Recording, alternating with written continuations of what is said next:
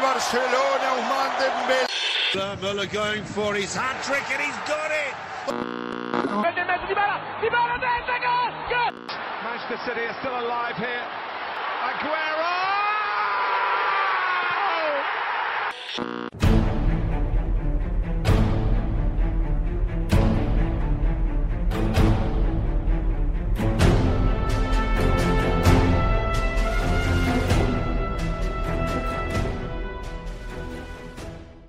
Hello, everyone. Welcome to another special episode of Radio Offside. We have a wonderful guest with us today again.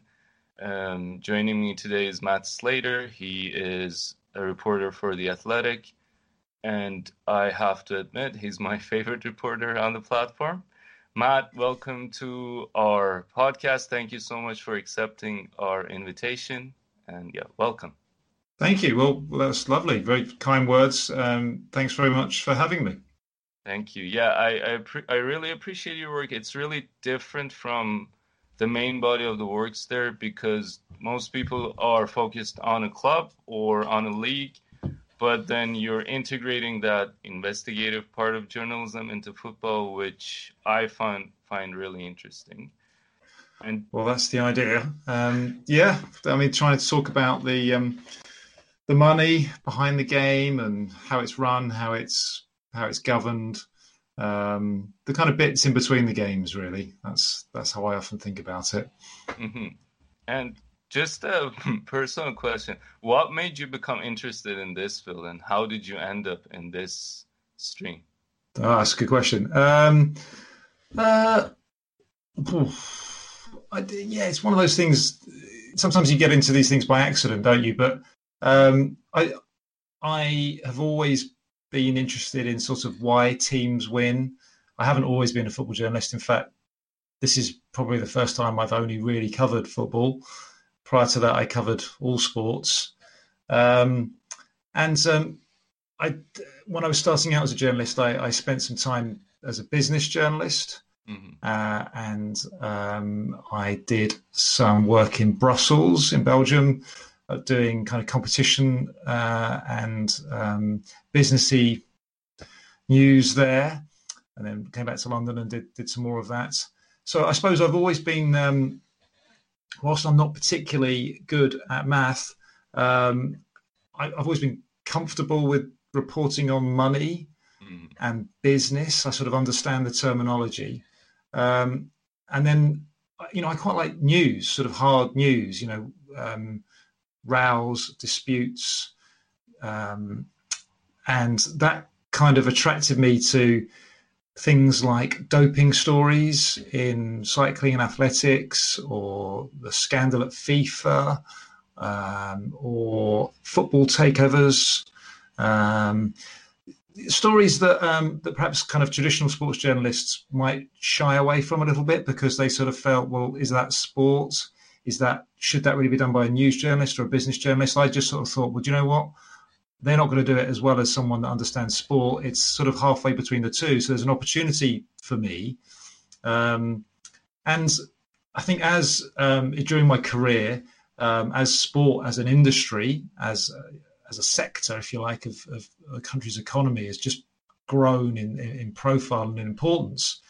Mm there are there are more of me who are interested in this sort of thing, and there's more need for us as well because we have to we have to hold these people to account. We have to make sure that um, the people that run the sports that we love, um, you know, are, are, doing so well, uh, and you know, sport has the best the best systems and practices possible to to avoid I don't know clubs going bankrupt or, or, or great big scandals so that, that's that's really it. It's just sort of old fashioned journalism that there was a. I felt there was a bit of a gap.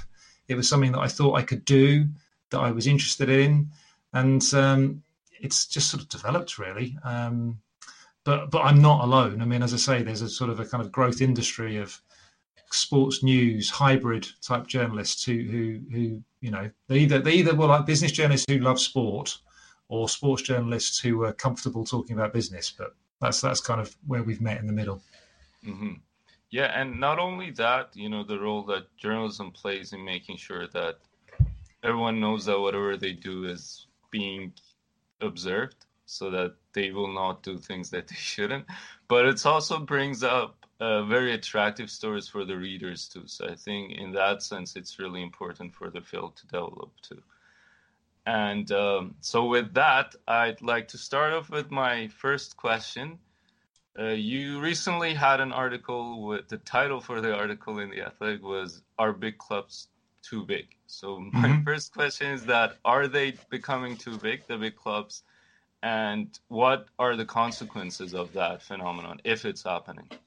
Well, I mean, uh, are the big clubs too big? Well, that that's a, that's a matter of opinion, isn't it? It's up to it's up to you whether you think they're too big or not. The the the piece um, was was premised on the idea that um, there is a, a, a, group of elite clubs in, in Europe, and they are the elite clubs in all their own domestic leagues, and they, they, they come from the big five European leagues, and that's that's England, Italy, France, Germany, and Spain. Those five leagues have moved away from the other leagues in terms of their turnover, their income, um, and the best clubs within those leagues have moved away from the other leagues in their domestic leagues too.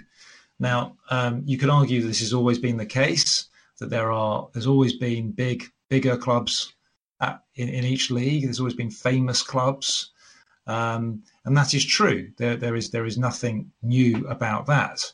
What what is what has happened is um, kind of a combination of Champions League money, the amount of money that the UEFA competitions are now generating, and access to the Champions League in particular is really important. That has been almost like rocket fuel and has um, given these clubs enormous advantages at home, which then means they can just keep qualifying for the Champions League. So therefore, you get that kind of compounding effect of perennial Champions League involvement equaling, you know, a great big wedge of cash that the other teams in your domestic league don't get. Um, the popularity of the Champions League around the world has helped. It's, it's, it brought them to screens from you know Bangkok to to wherever. You know, it's it's all over the place, um, which helps with global sponsors, which brings in more money, and you know therefore they're more attractive to the best players. So there is a sort of um, you know virtuous circle there. Mm. Um, and I think just kind of there's a there's a there's a bigger point about where we are with our economies in terms of you know capitalist countries that, that the greatest riches tend to go to the kind of market leaders in, in, in each in each market and sector. So that could be books or music or or, or whatever, right? Brands, and um, that's increasingly how these clubs are viewed. They are big brands in the live entertainment sector. Um, so um, we have seen a a something that's always there, the you know big clubs, medium clubs, smaller clubs, become even more obvious and clearly defined. And those bigger clubs have moved away. There is genuine blue water between them. And that's often sort of seen in, in these rich lists that are done every year, where you work out who are the top 20 income generators or spend the most money on wages or the most money on transfers. It's the same clubs. It's the same mm-hmm. clubs mm-hmm. every year, and the gaps are growing. There are even gaps within those top 20s or top 30s. But the key point is that those those clubs that are always there are moving away, and um, and this shouldn't surprise anybody because I think anyone that follows European football will recognise this. They're winning more. They're winning more at home. They're, they're winning more at Europe in Europe this year is, is, is perhaps a bit of a bit of a bit different. You know, we've sort of seen some different teams. We've seen more upsets this year. I wonder if that's just you know one of those things that comes around, um, or if it's to do with lockdown, or or, or or, what we don't know, right? But it but it it's too early to tell if it's a, if it's going to be the end this trend. It's just an anomaly. We will see. Inter could win, and and Bayern could win, and and you know and it will all look the same because they're, they're, they're teams that have won before. But if you look at the number of teams that were winning the Champions League, let's say 20, 30, 40 years ago, there are fewer teams winning now. It is it's it's it's being it's being shared among a smaller group, and the same thing is happening in almost every domestic league in England, in, sorry, in Europe. Um, you know, less different winners than there were in the 70s, 80s, 90s. So um, there's a there, you know there, there are kind of various things to sort of pick out there. There is this definite measurable uh, effect where the big clubs are getting richer, and then there is this sort of other effect that you can you can look at that the competitive balance has changed, and we are seeing fewer different winners. Now, the great comparison that people make, the obvious comparison people make between European football and, and, and North American sport, where you have engineered competitive balance, you have hard salary caps, you have draft systems to uh, evenly distribute talent around the league.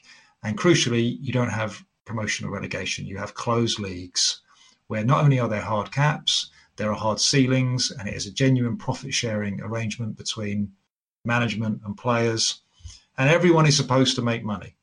Mm-hmm. Okay, that's the, that's one of the sort of key things that underpins the American sports model. No relegation, we're okay.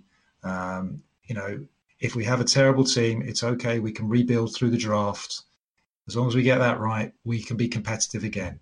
There is mm-hmm. nothing like that in, in European football. We have um, promotion, so teams that get it right, that want to invest, can organically climb up through the ranks, and we have all those sort of fairy tale stories and we have cup competitions and we have cross-border competitions. Mm-hmm. Um, but but but we equally have relegation. You know that kind of existential. Oh no, what's happened to my business? It can go. So um, you know there are huge differences between the two systems.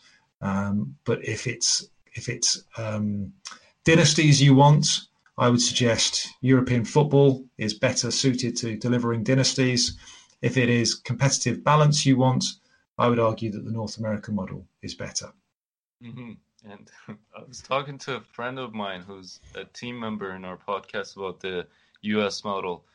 And we were saying that interestingly, the only thing that's not capitalistic in the US it's their sports model. It's more lenient on Indeed. socialistic views. yeah, which yeah. is so, socialism for billionaires, though. Yeah, you're right. Yes, yeah. yeah. They'll they'll just make sure that they keep making their money. And so you talked about the competitiveness issue. First of all, do you think with this, I I think the the the model the model that the European football is focused on will eventually, in the long run, um, uh, jeopardize the competitiveness. Do you think that will be the case too? And if yes, what would be some of the ways out? Can the U.S. model work in European football, or are there any any okay. other suggestions or solutions that you think would work?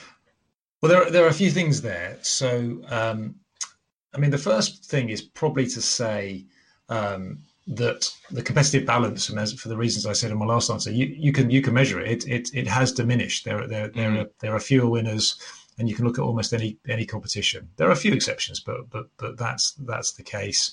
Um, you know, um, you can do it sort of on individual games. It's much more easy to predict now um, than it used to be because the, the bigger, richer teams just have better resources, have better players. It's it's it's as simple as that. Now, um, the question though really is, is to ask: is is that a problem?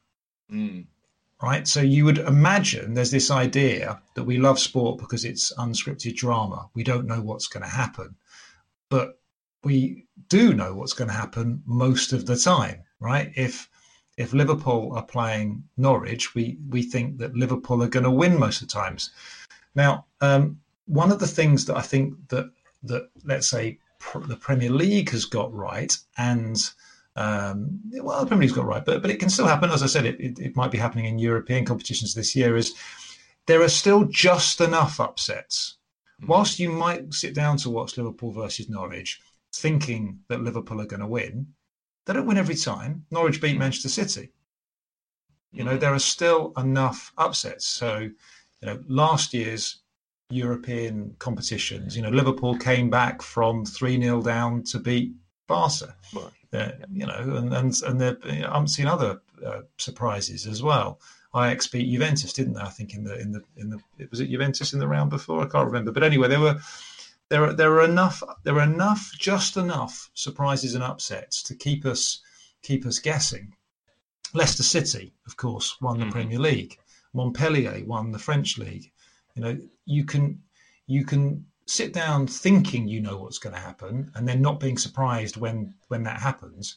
But there are still uh, just enough. There's just enough excitement and, and, and thrills and upsets to to keep it to keep us keep us guessing. And then I think the second thing is, is well, okay, if things aren't getting more predictable, are we turning off? Well, the, the evidence is is we're not. The evidence is that we appear to be quite comfortable with the status quo, and that fans these days don't mind sitting down to watch big team play little team and thinking that big team are going to win um, because TV revenues are good. Um, you know, in terms of people going to the games, attendances are good, sponsors are interested.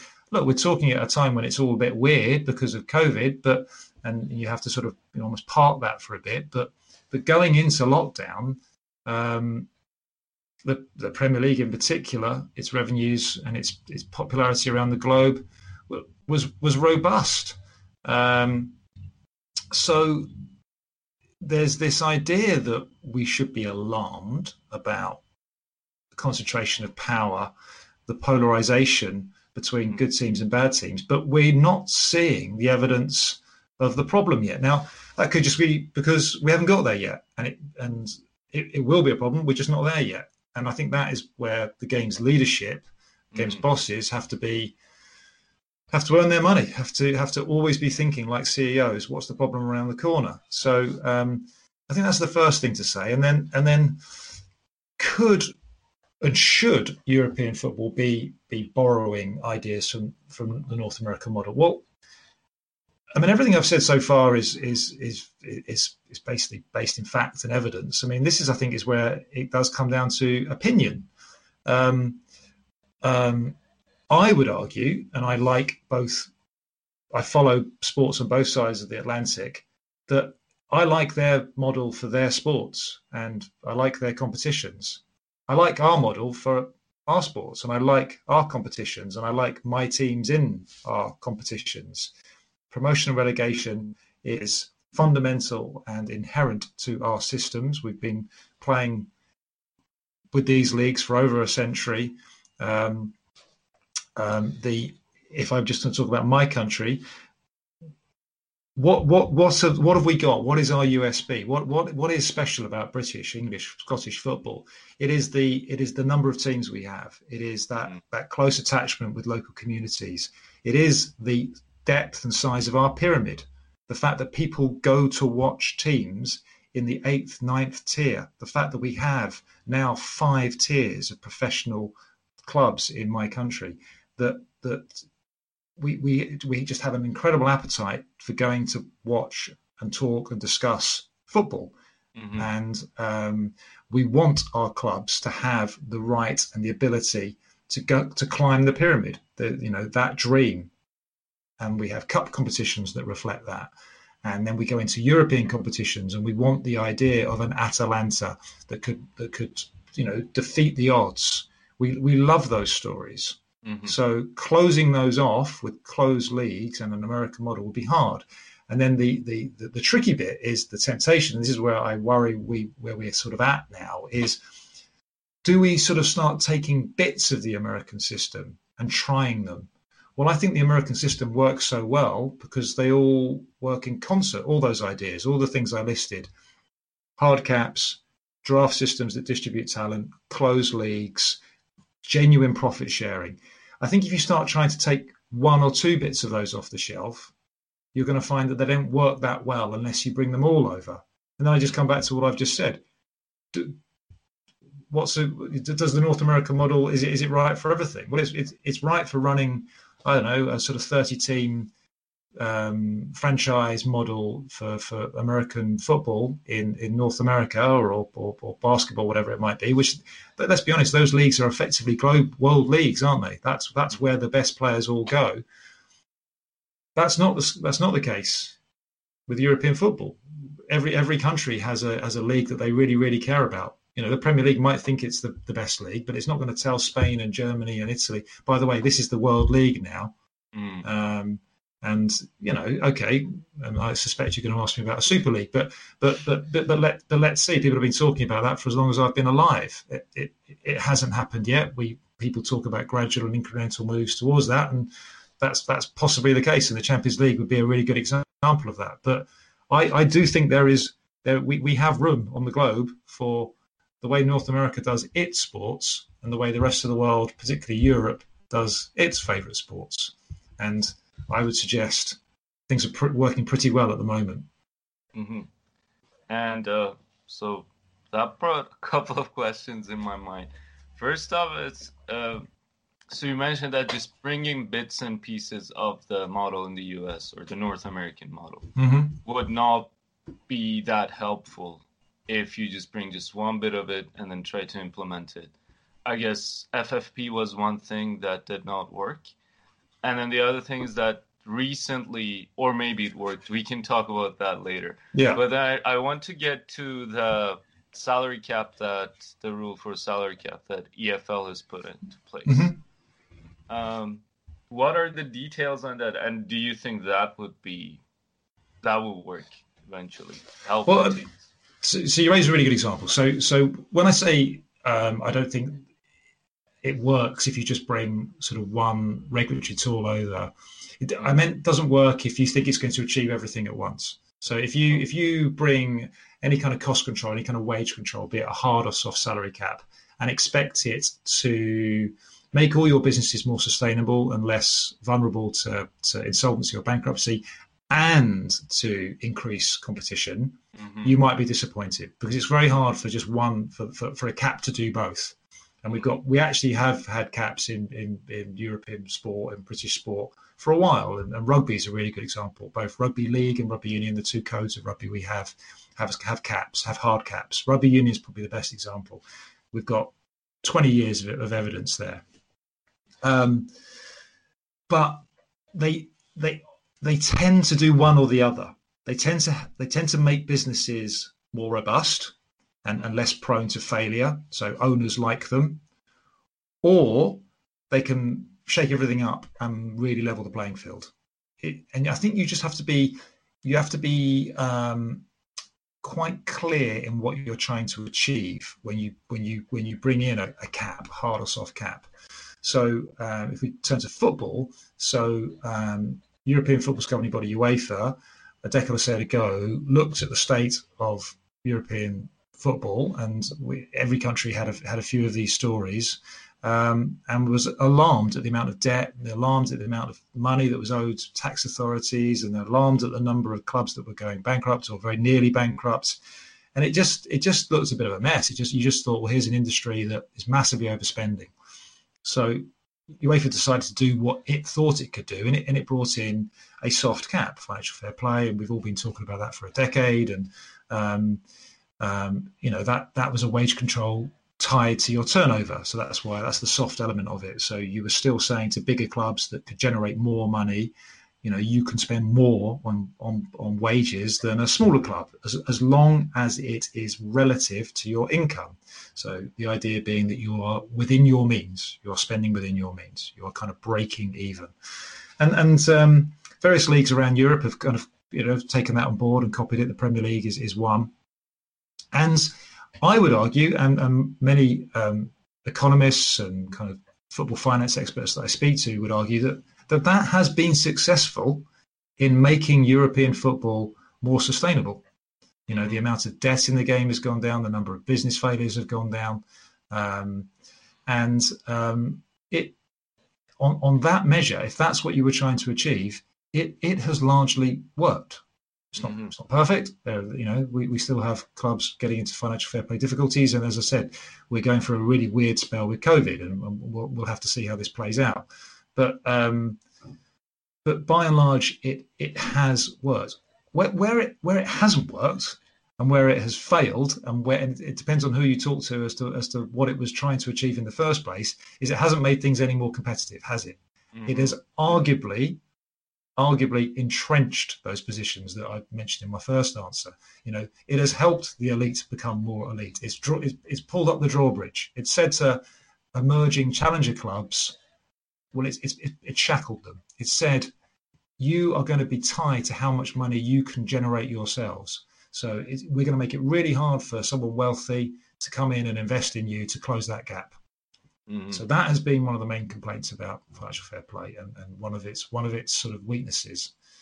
Now, um, sort of fast forwarding a bit to what we've been talking about in English football, particularly outside of the Premier League, where most of the clubs are all earning so much money, they really shouldn't be worried about business failure. They have guaranteed checks given to them, TV money that that that really should um, should prevent them getting into any kind of difficulty where the, where the where the challenges are in English football is further down, second, third, fourth tier, and so on.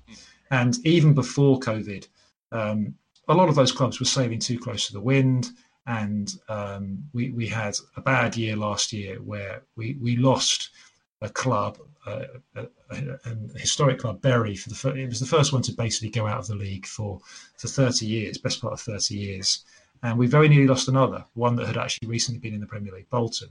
So um, that was a real shock to the system. I think people had got a little bit complacent. I think they had assumed that those soft salary caps were working and that people were being more sensible.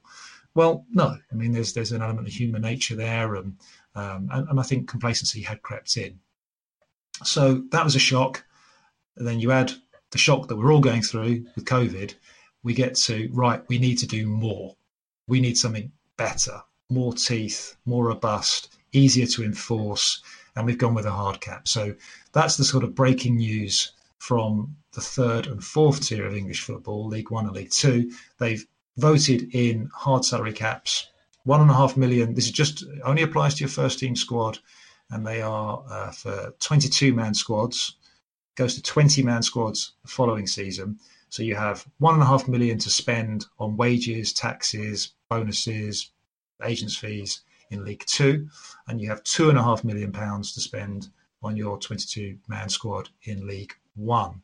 Um, now, if you, I, I, have written a big story about this. I don't have the numbers in front of me, but you basically just divide. Say we're talking about League One, you divide 2.5 million by 22 to work out an average of, of, of what you have to spend on a player. Mm. Under 21 year old players are exempt so you could, you know, they, they don't count for the cap. Um, um, so you could maybe run with a team of 17 over 21s and, and, and fill the rest with, with five under 21s who, who, who would nearly always be cheaper. Uh, and um, there are various transitional arrangements. So if you had players on pre-existing contracts who are being paid a lot more for for the purposes of the cap, certainly this year and next year, they only count as divisional averages, which is a big help. So let's say you're paying someone, I don't know, four hundred thousand pounds a year. Um, for the purposes of this this season, they'll count as two hundred thousand pounds a year because that's the average. Likewise for teams that are relegated. So if you are coming down from a league above, you would have a bigger wage bill, wouldn't you? So you just get to count all your players as an average.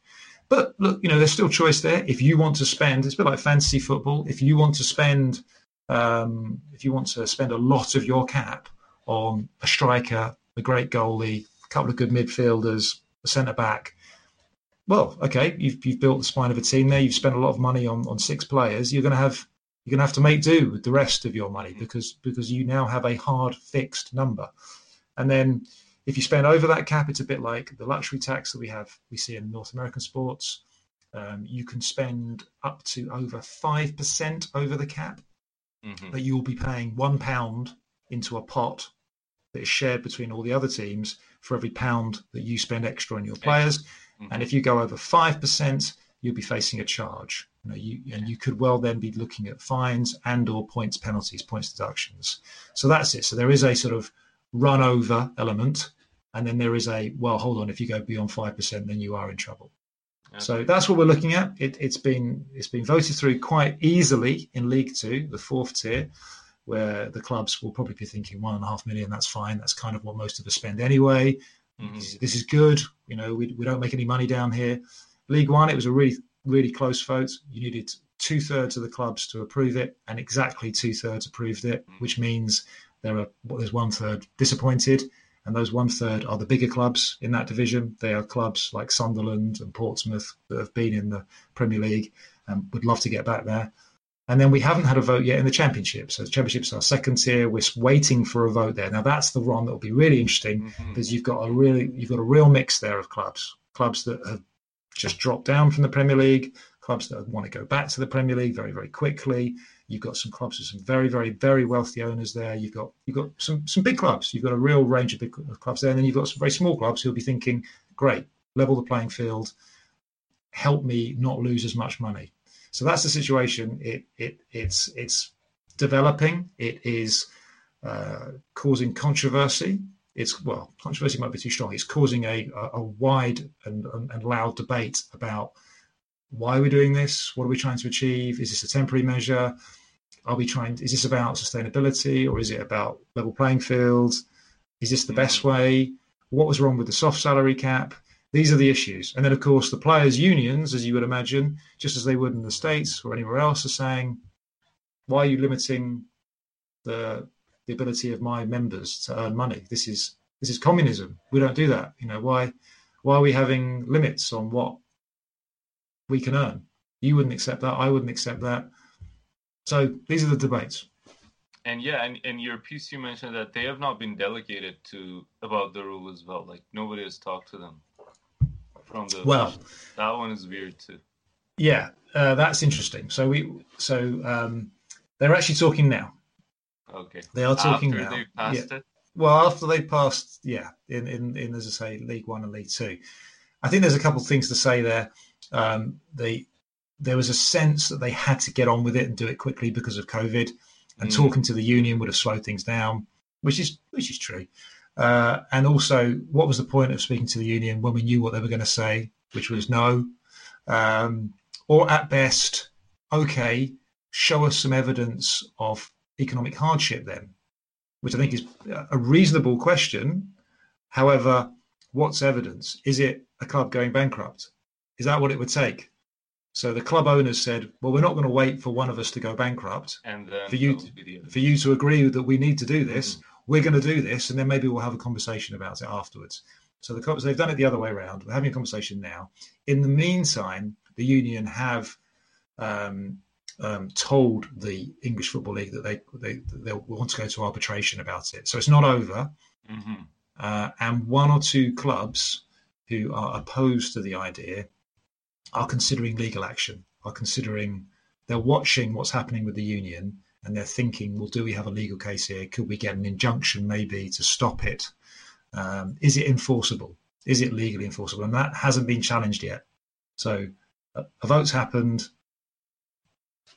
It was close in one of the divisions. The bigger teams are upset.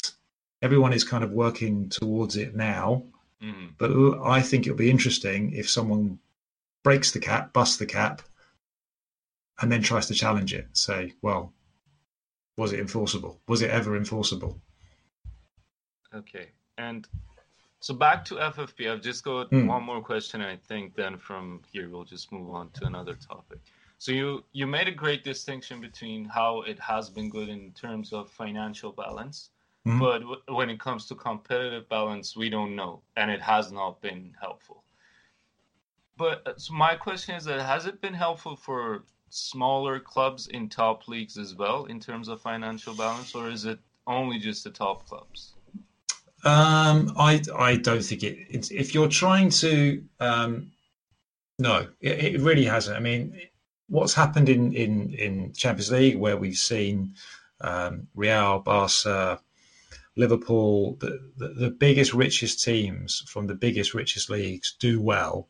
Mm. So last season was a real watershed where um, all 16 of the teams to make the knockout stages were from the big five leagues. Mm-hmm. Um, and I can't remember off the top of my head, was it the same this year or did, did one Portuguese team make it? I can't remember. I think, but last year, didn't Ajax, Ajax make it to? Oh, sorry, no, you're right. You're right. Yep. Ajax, Ajax were the Ajax were the exception. This it was this year, wasn't it? The all sixteen.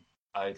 This year was the sixteen. Was, all, yeah all top five. So, so we, we and, and that is a trend. You can you can you can see that that that over time, um, the big five leagues that I mentioned before are dominating the knockout stages, and then within each league, so we we in England talk about a big six, and it is the teams that that, that keep qualifying for Europe every year, and it's it's the two Manchester clubs, Liverpool, uh, Everton, uh, Liverpool, sorry, uh, Everton, Everton used to be in it. Sorry, Arsenal, Spurs, and Chelsea. So the three London clubs, two Manchester clubs, and Liverpool.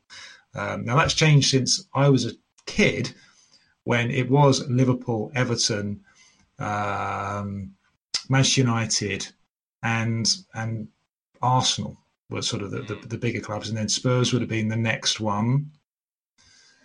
Manchester City and Chelsea are the are the ones that have sort of come up, and both of those have come up for for reasons that we we, we all know that we've we've discussed. You know, Chelsea were bought by an oligarch, Roman Abramovich, and kind of gate crashed the party, and uh, Manchester City were, were, were bought by by you know basically Abu Dhabi. Um, and uh, Everton unfortunately drifted the other way. You know, they were always sort of hanging on a bit. So, you know, the, the, the big four, big five ish has become a big six, and, and some of the numbers have changed. But, but, but for the last decade, certainly in England, that big six has looked pretty solid. Um, and there is, as I said, a, a, gap between the amount they earn and what, what anyone else earns.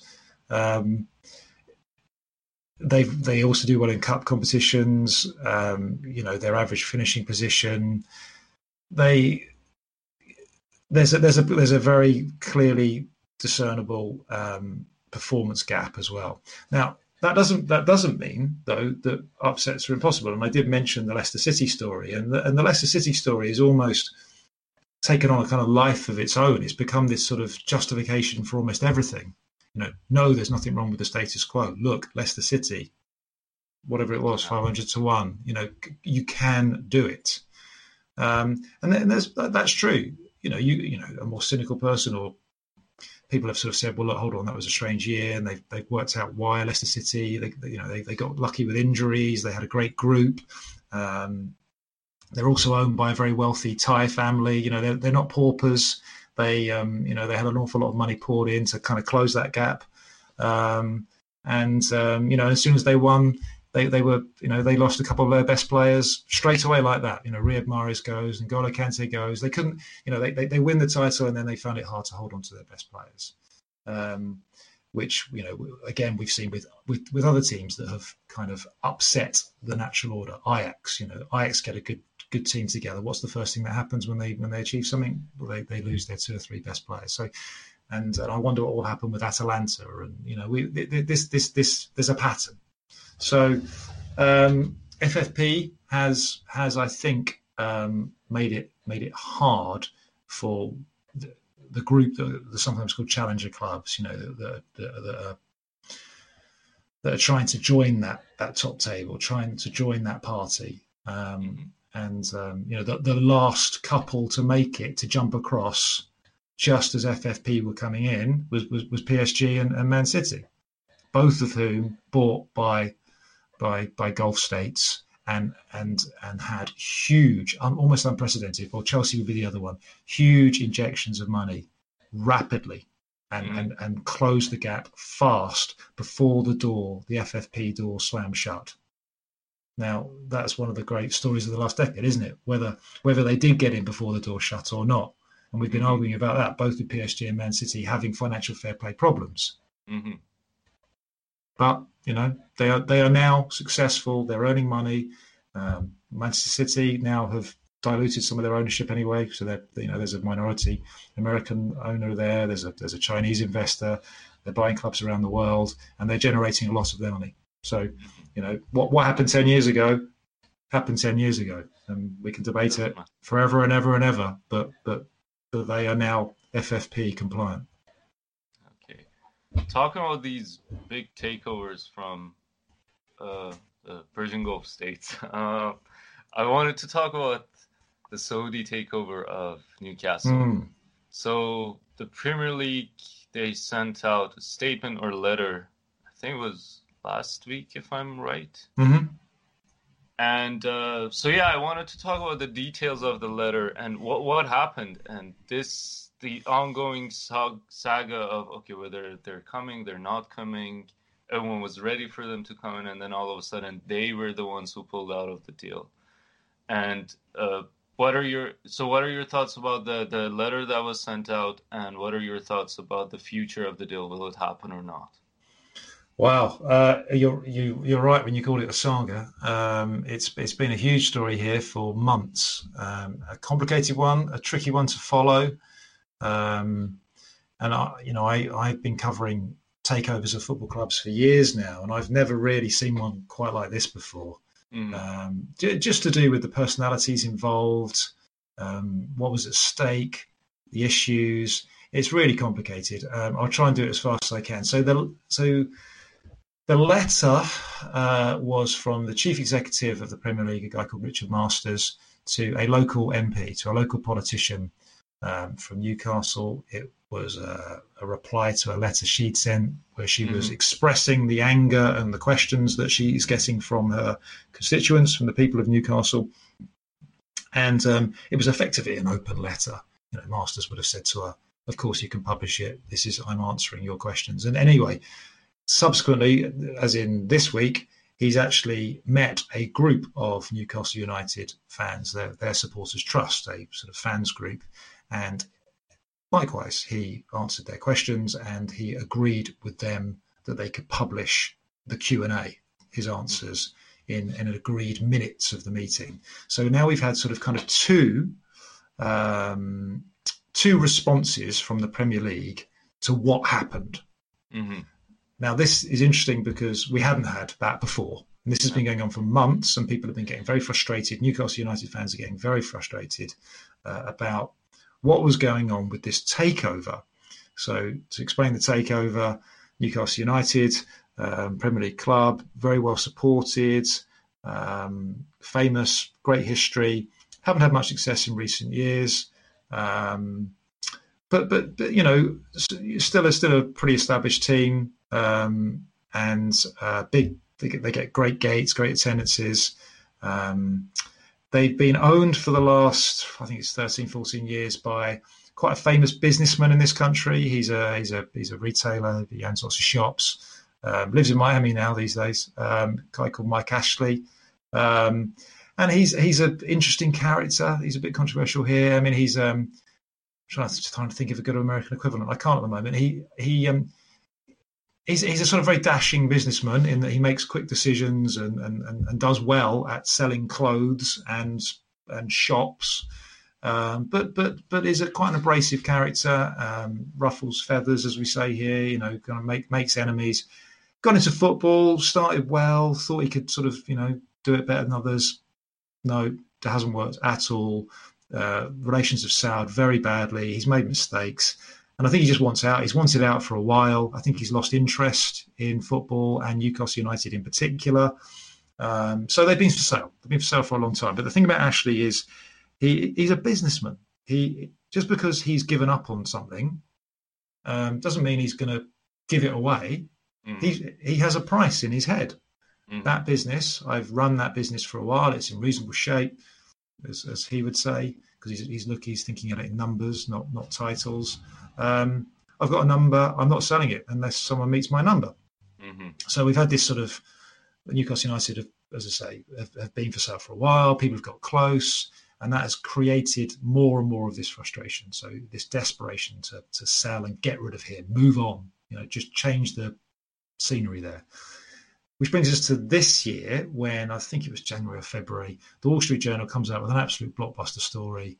Saudi Arabia, their sovereign wealth fund, wants to buy Newcastle United with someone who had previously been linked with Newcastle United, a woman called Amanda Staveley. She's a British mm. businesswoman who is a sort of networker, a broker, um, been based out in the Gulf for a while, um, is is perceived to be good at kind of bringing big Middle East money into deals for you know big big trophy assets.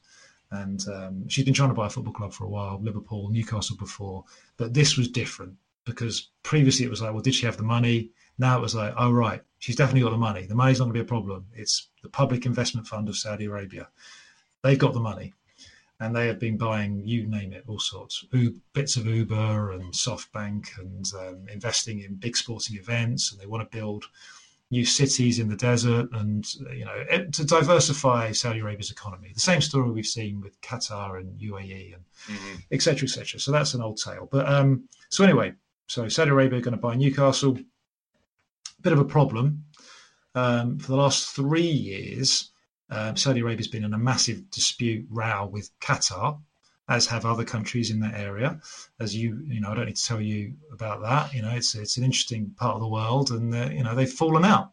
Mm. And as part of that row, um, Saudi Arabia, um, and this, you know, there's there's depending on who you talk to and which which side you're on, um, uh, appear to have sort of gone after Qatari businesses as well. You know, they, they went for the econ, they went after the, the currency, they closed the borders, they've they've um, uh, denied them airspace, and, and they one of the things that Qatar has is is you know it's it's, it's made it's made a lot of uh, noise and um, it's raised its profile with Al Jazeera. Mm-hmm. and uh, it's, it's, it's, big TV company, and then an offshoot of Al Jazeera called beIN Sport, which is just a big sports broadcaster, and they've invested f- loads of money in um, American sports rights, British sports rights, European sports rights, you name it, all the premium sports content in the Middle East and North Africa region, which goes all the way from Morocco to Oman. beIN is your provider. If you if you care about premium sport, you're you're a beIN and you can afford it, you're a beIN Sports subscriber. That's where you're watching the best stuff Champions League and NFL and Premier League. Mm. So that's been going on for a while, about a decade. Saudi Arabia, the minute they fall out with Qatar, a a, a uh, pirate station called beoutQ. So you've got beIN Sports from Qatar. So a pirate operator called Be Out Q uh, pops up in Saudi Arabia and uh, cut long story short, for the last three years has been stealing content and um, and transmitting it to Saudi Arabia. Um, they, they they stole beIN set top boxes and rebadged them. Um, they were they were broadcasting it via the Arabsat um, satellite for a while until that was shut down. Now it's just done through IPTV through you know through internet. Um, and they banned beIN, and they've now officially um, shut beIN down and fined them for you know for sort of trumped up charges, or certainly not charges that would that would warrant um, usually a company being banned. They've certainly prevented beIN from from being from operating in Saudi Arabia, which is one of the big well the biggest market in the Gulf, um, and this has caused just an almighty row. The Premier League has been right in the middle of it for three years, long before Newcastle. The idea of Newcastle came along. The Premier League's really strong on piracy. They always back their broadcasters. It's one of the reasons why the Premier League's done so well. So the Premier League has been arguing and, and and asking Saudi Arabia to stop pirating its content and to shut beoutQ down, take this seriously. Uh, there have been WTO reports, the Department of Trade in the US, the EU. They've all they've all moaned at Saudi Arabia, FIFA, UEFA, Bundesliga. They've all said stop it. Just stop it. This row with Qatar, stop it. Or at least stop stealing our stuff. Okay. Right. So that's been going on in the background. We get to we get to Newcastle. So now you know public investment fund, sovereign wealth fund of Saudi Arabia, run by the Crown Prince Mohammed bin Salman. The the board they're nearly all you know, ministers of state and, and, and from the royal court. Um, now wants to buy a Premier League football club the Premier League to say to them, well, okay, but you've been stealing our stuff for three years. If you want to buy one of our clubs, you've kind of got to pass our, our rule book. And we think Saudi state would be a shadow director, would have influence over the club. So therefore, we're asking the Saudi government, why, what's going on with the piracy? Are you going to unban beIN? Are you going to compensate them for the last few years? Are you going to absolutely promise not to do this again? Are you going to really shut down beoutQ and all other piracy there? Um, are you just going to kind of respect international law? And um, that, I think, we've all hoped, or people like me who've been watching this from the sidelines, thinking, well, look, there, there, is a way out of this. There's a compromise. All Saudi Arabia have just got to meet the Premier League halfway, or at least on some of the on you know most of the way on those things, and it gets its club. Newcastle United get a new owner. Um, the Premier League gets a new potential club on the up. More excitement, more competitive balance, and maybe Saudi Arabia will then try and legally bid for rights. They'll mm. they'll they'll compete with beIN legally, driving mm. the price up. And everyone thought, well, this is great, right? Saudi Arabia become serious on piracy. Newcastle get better. Newcastle fans are happy. Everyone wins. What happens? What actually happens? Nothing. Nothing happens. Nothing happens. Saudi Arabia double down, uh, refuse to budge on piracy, or certainly kind of admitting it, or or or, or acknowledging what the, what the Premier League are asking for, and and it we, it gets stuck. The, the deal gets stuck. The takeover gets stuck. No one says anything for weeks and weeks and weeks and weeks. And then PIF, the Public Investment Fund, walk away. And that's where we're at. That's the story. They wouldn't budge on piracy or they wouldn't answer the Premier League's questions, and they've walked away.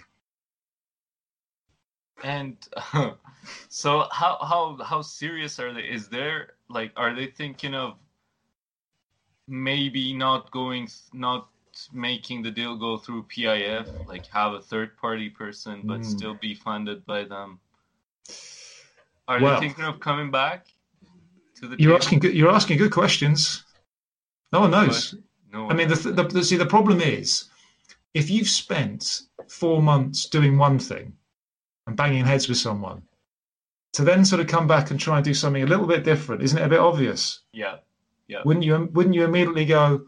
Well, hold on a minute. You you were talking to me a few weeks ago, and, and now someone else is coming at me with pretty much the same idea.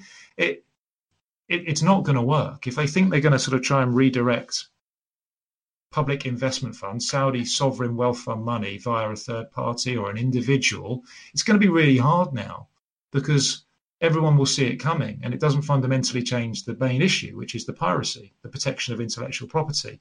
So I can't see a way for a, a, a, a Saudi backed deal like this to get through until the piracy is dealt with. Okay, I see. And so, one last question, my final question. I'm going to move towards your Twitter rather than athletic material. Oh, okay, yeah.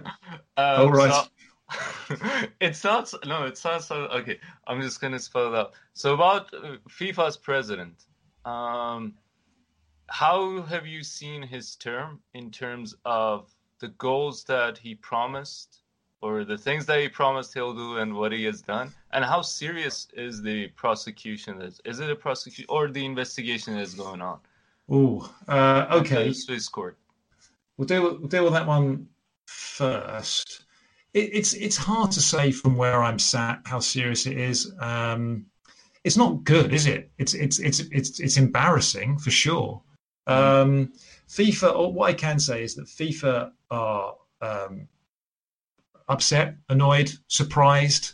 Um, they have um, unequivocally backed their boss. He's refused to resign even temporarily while this is sorted out. Uh, it's all it's all very complicated. It's to do with uh, a series of meetings he had with the the, the, the kind of chief prosecutor in, in, in Switzerland and whether that was appropriate at a time when FIFA were being investigated. Um, as as FIFA have been investigated by lots of different um, jurisdictions, you know, the, the US mm-hmm. as well, um, ever for the last four or five years over the over the various FIFA corruption um, angles. Um, you know, should Infantino, who of course is based in Switzerland, FIFA are based in Switzerland, should he, as the boss of FIFA, had um, you know fr- friendly chats with with the office of the person um, who, who, who would be investigating FIFA, and um, you know you speak to FIFA, their lawyers, they are well, well you know what was what's wrong here? You know we you know there's, there's there's, there's no we haven't been we haven't been charged for anything. This this surely this was this is what you'd expect. This, these, these were these were attempts to sort of uh, provide information, clear things up. Um, you know, why why wouldn't um, um, FIFA um, you know seek to seek to provide information to the Swiss authorities? And uh, and they and they are sort of coming at this from a real you know, shock that, that, that this has happened. But but but but it has happened, and mm-hmm. the chief prosecutor has has stood down.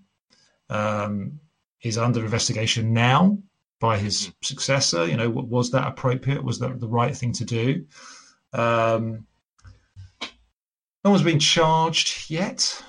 No mm-hmm. one really understands. I mean, I, i will be honest. I haven't got a full handle on what those charges would be. It would be sort of, you know, kind of abuse of office, abuse of procedure. Um, but it kind of ties into your first half of your question. You know, what is really going on at FIFA? Has it got over mm-hmm. the various scandals that brought Gianni Infantino into office, that that took down Sepp Blatter's regime and uh, and and elbowed aside his anointed successor Michel Platini, you know, the man that was meant to succeed Blatter, and and opened the door for Infantino, who was European football's choice. If they couldn't have Platini, who was the boss of UEFA, will have his number 2 mm-hmm. You know, his his his slightly grey uh, at the time, um, unheralded right hand man, a, a, lawyer by trade, but a kind of career football administrator. Um, we'll, we'll, have him, and he was he was seen as to be the better the better option than than um, his his main candidate, who was proposed by Asian the Asian Football Confederation from Bahrain um, and um, a more a more controversial choice, certainly in, in, in, European football circles. So they went they went with the, the UEFA man. Mm. Now that was uh, was that 2015, 2016. He's now just he's now doing his second term. He, he, he served the tail end of, of one term. Now he's now um, um, he's now got he's now got his own term. The thing about Infantino, which I think has surprised everybody, most notably UEFA, who who put him there, is that when you when you become when you go to FIFA, you become a FIFA man. Mm-hmm. You change. Mm-hmm. You change. You stop thinking about European football and the European clubs and the big member associations here, the, the, the FA, the German, the DFB, the, the, the French FA, French Football Federation. You stop thinking about them. You start thinking about your electorate. Your electorate is the rest of the world. Mm-hmm. It's one man, one country, one vote. The smallest Pacific island is as powerful as Germany or or Brazil or England. You know, it's it's it's a different different level of politics. You are dealing with different problems. You are dealing with, you know, in football sporting terms, third world countries, and, and how you democratize that, and how you give them, how you promote football, how you grow football. You know, um, he's thinking in terms of breaking breaking the game, really breaking the game in the three big countries where it isn't number one: China, India, and the US. Mm-hmm. You know, he, he just has a different different set of agendas. So you change, you change when you go to FIFA. And that this is sort of a kind of kind. Um, well, this is not kind, but I think that's that's that's fair. The the bigger, I guess, question around Infantino himself is he made an awful lot of noise and big promises about cleaning up when he got there. This was different. New FIFA, I went to several of those early meetings, those big congresses, where he assured everybody there'll be no more dawn raids, there'll be no more mass arrests. We're cooperating now. We're the wrong party. FIFA are the ones that have been defrauded. Not we're not we're not the mafia. We've been defrauded by by by gangsters. Those guys are going to be punished. They're, you know, the American authorities are leading the charge there. We're helping them. Um, you know, if the European authorities want to start investigating, we'll help them too. Uh, but trust me, that will never happen again. Um, we're going to be much more transparent about what we do. And we're also going to, and this is where Infantino sort of has upset many people. Instead of, let's say, just kind of concentrating on that and really, really focusing on that and, and, making meaningful change, which will take a long time. It's cultural, it's institutional, it's to do with the way the world works. It cannot all be on one man's shoulders. Instead of focusing on that, he's tinkered with the game. He's he's aggressively tried to grow FIFA's revenues, mm-hmm. um, which has upset UEFA, which has upset CONMEBOL, which is the UEFA equivalent in South America, the two big established powers, by increasing the size of the World Cup, by trying to revamp the Club World Cup, which would automatically be a threat to the Champions League, um, by well, those are the sort of two main things. And of course, he inherited a couple of tricky decisions. He inherited the Russian World Cup, which which mm-hmm. brought some ethical issues, but but but and still brings ethical issues, but but was a success, was a financial and sporting success, and he's of course inherited Qatar, the Qatar World Cup, which um, well, you know we will see. Um, he, that wasn't his choice. He's inherited it. He's committed to it, wholeheartedly committed to it. Um, so yeah, I mean it's a it's a very mixed bag. You know, he he has grown FIFA's revenues.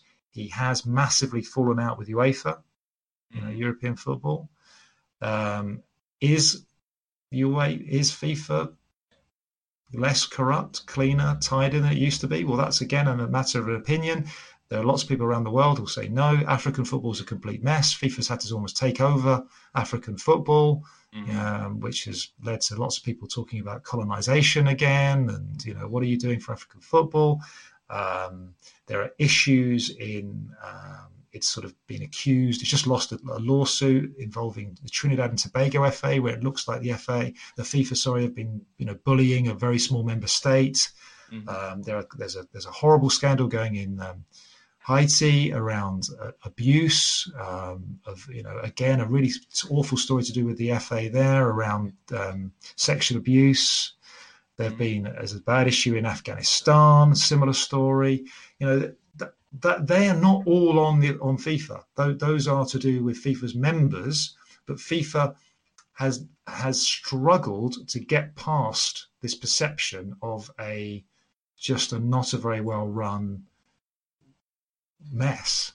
Um, and um, this Swiss situation is embarrassing for him personally in his own country. He's he's a he's a he's a Swiss Italian, um, speaks lots of languages fluently. is a is a very competent public speaker, but he can at times look like he's winging it. Um, he's he's more he's, he's more style and substance. You know, he, mm-hmm. you know, he, mm-hmm. does he deliver on on his big rhetoric, um, his big promises, and are some of the ideas he pursues whose benefit are they? Is it for the greater good of the game, or is it for the greater good of the FIFA president and to secure his, his power base and to get elected again? There, there are there is there are many questions. As I mean, he has it's a, it's a mixed bag, and he, he divides people. That's I think that's probably the fairest thing to say about him. Great, thank you so much for all your thorough answers. Really appreciate your time. I know that you're really busy with all the stories going on, and I'm hoping like I I this was this one hour I really enjoyed it. You don't know how much, but I'm hoping that we can get you back on our pod again. Sure, just ask. Sure, right? absolutely. Yes. Thank you so much. Really appreciate it. And you, take care. You too. Bye bye.